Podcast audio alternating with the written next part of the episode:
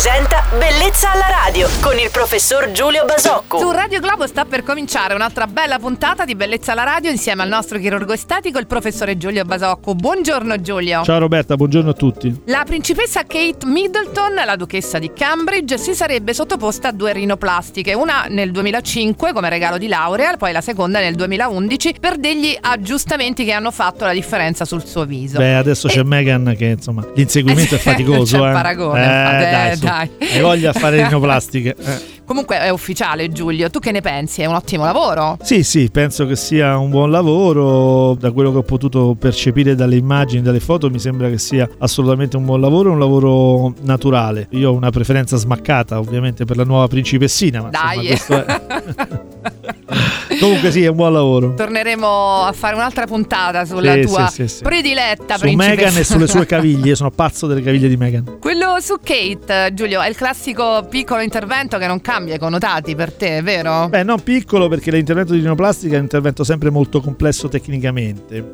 Il fatto però che non cambi i connotati non è legato al piccolo o grande o alla modesta o, o grande aggressività chirurgica, è legato al fatto che il buon chirurgo affronta l'intervento con la finalità e l'obiettivo di dare un risultato naturale. Ecco, grazie Giulio per aver soddisfatto le mie curiosità di oggi, sempre con ammirevole professionalità. Il nostro chirurgo estetico Giulio Basocco tornerà domani a parlare con noi, sempre su Radio Globo. Buona giornata Giulio. Ciao Roberta e buona giornata a tutti.